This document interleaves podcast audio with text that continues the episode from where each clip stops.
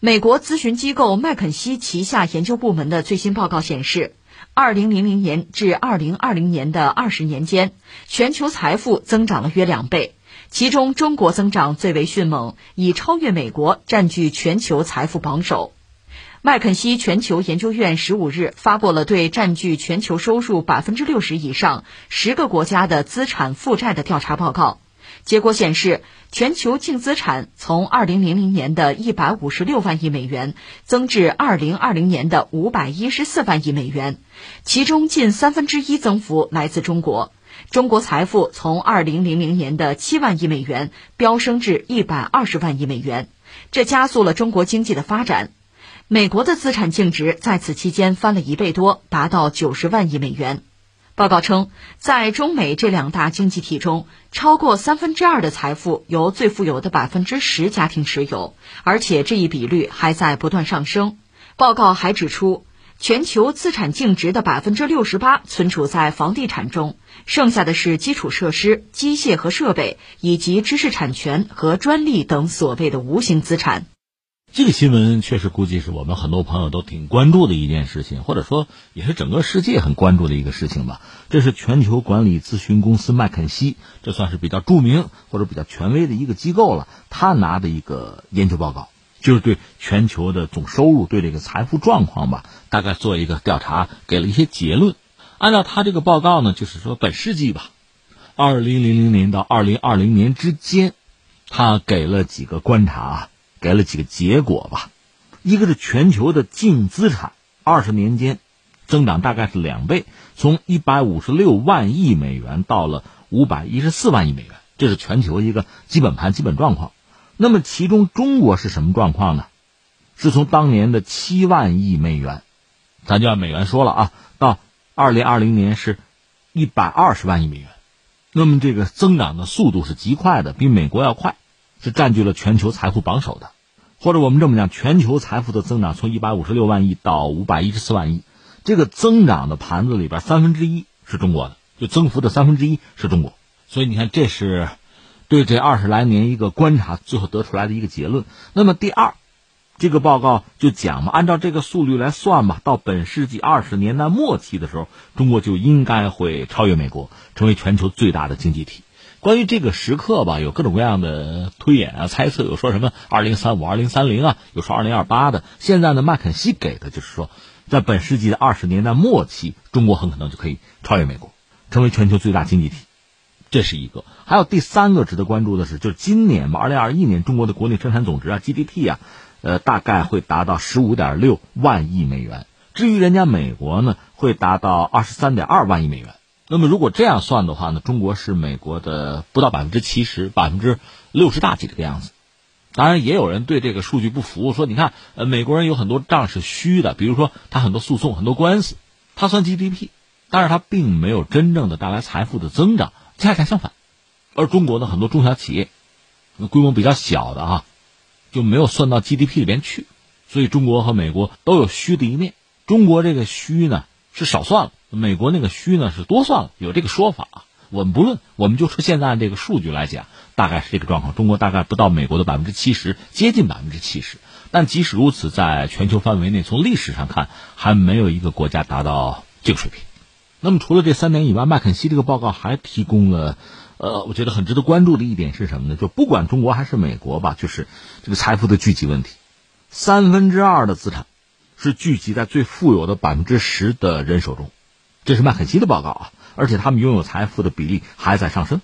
另外，全球的财富净资产啊，百分之六十八是在哪儿呢？储存在房地产里。另外呢，还有一些基础设施啊、机械设备啊、知识产权啊、专利是在这些无形资产之中。所以你看，这个麦肯锡的报告吧，从里边我们能看到的最主要，我们总结这四点吧。就说到我们中国吧，不但是说到中国，它是把中国和。比如和美国做一个对比，它这里面是有一个坐标系，有参照物，这样我们对我们自己的状况会有一个相对比较清晰的把握和认识了哈。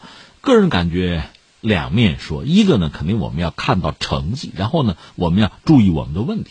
所谓看到成绩呢，那就是这二十年中国经济社会发展，应该说是非常成功的，变化是非常大的。从这个财富啊这个数据上看。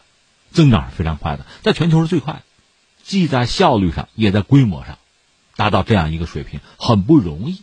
那如果我们问一句为什么呢？我觉得恐怕这几个因素吧。第一个因素，显然你走对路了。说到这儿呢，前两天有一个消息，我们还没顾上关注哈，就是中国共产党第十九届六中全会，这也是在一个重要的历史关头召开的吧，具有重大的历史意义的一次会议了。而且这个会议呢，产生了所谓中共第三个重大历史决议，这全文是刚刚发布吧。那就审议通过了中共中央关于党的百年奋斗重大成就和历史经验的决议，全文就三万六千字啊，正好二零二一年中国共产党建立，这是一百年呀，这一百年，中国共产党从最初的，当时中国有各种各样的政治势力吧，其中的甚至不引人注目的一支，因为你想党的一大就是你想。全中国就是五十多个党员，里面代表着十几个人跑到上海开会嘛。从那时候开始，然后二十八年的武装斗争，一九四九年中华人民共和国建立，从那时候到现在，也不过七十多年的时间啊。马克思主义不是讲吗？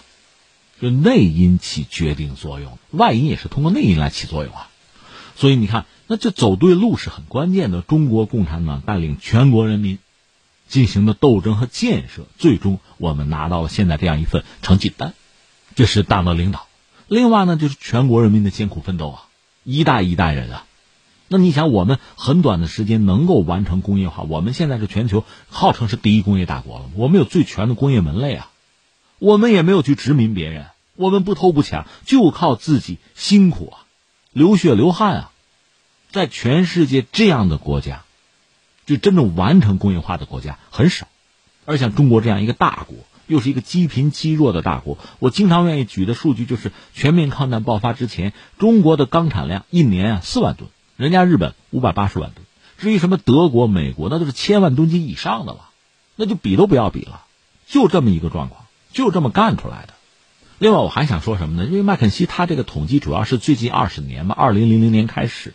呃，那本世纪对中国来讲很重要的一个事情，那就是加入 WTO，加入世界贸易组织。这个确实对中国经济社会的发展，对中国在全球的经济的这个总盘子里的分量逐渐的加重，也起了很关键的作用。但是这个显然你不能把它看作是某些国家对中国的恩赐啊，恰恰相反，一个你中国没有达到相应的标准，你是进不去的。那就是你要达到相应的标准，甚至你还要付出相应的代价才能够进去。而加入 WTO 的经济体多了，试问哪一个国家有中国这样的表现呢？你加入之后就自然而然的成为全球第二大经济体了。恰恰相反，说到底这是我们干出来的呀。像前两天我们聊那个米尔萨尔默，美国的这个战略学者，他是大放厥词嘛，就说这个 WTO 美国允许中国加入，我们美国对中国就曾经啊太好了。如果真的是这么简单的话，那何必有那么复杂的谈判呀？何必有那么高的要价？我们何必付出那么大的代价呢？恰恰是美国觉得合算，甚至赚到了，他才会同意支持中国加入 WTO，而不是相反。所以说到底，这事儿是我们干出来的。当然，这和我们审时度势、抓住时机和这个能力也有关系。另外，和我们这种建设性的、开放的心态，我想也是有关的。就说最近吧，这是美国那拜登政府。他那个一点二万亿的基建，这不是最终通过了吗？你看拜登的那个表态哈，他是推销自己这个基建法，就说将二十年来首次超越中国，就是什么叫和中国比？而你看中国外交部的这个表述，就应该说很大方、很大度，就是乐见美国经济发展，你好好干，对吧？希望你们经济发展。那至于我们中国方面，刚才我们谈到麦肯锡这个报告，我们这些年就说这二十年吧。确实做的不错，从数据看也很漂亮。我特别要提醒一点，就是整个中国从一九四九年算到现在，我们的发展不是靠别人，我们没法靠别人。十几亿人，你靠谁靠得住啊？全球才七十亿人呢，你是说粮食？你说疫苗？哪一样不得靠自己啊？而且我们没有去抢，没有去掠夺，没有去打殖民战争，我们真的是靠自己勒紧裤腰带。而且现在，即使是现在，我们作为全球最大的一个制造国，我们依然十几亿人口。我们在节能减排这个领域，我们有自己对世界的承诺。这不是最新吗？格拉斯哥那个气候大会刚刚结束，欧盟的气候变化专员提蒙斯他有一个表态，他说中国承诺逐步减少煤炭使用，意义重大，这很了不起。所以他说，从他那个角度讲，不会对中国过分苛责。其实你想，我们是靠自己在发展，而且为整个世界提供产品和服务。在碳排放这个问题，我们又是有自我的约束，为自己的子孙后代、为整个世界做贡献，这是楷模，这是值得学习的。当然，把这个放在一边。呃，刚才我们讲麦肯锡，他那个报告里还谈到了一点，我觉得不可忽视，就是财富的聚集，大量的财富是聚集在少数人手里。其实，一方面我们得说，这个不让人觉得意外。你只要是市场环境，早晚会出现这样一个局面。关键是这个局面一旦形成，它就会造成什么呀？阶层固化呀，利益也固化了，那这个社会的活力逐渐就丧失掉了。从历史上看。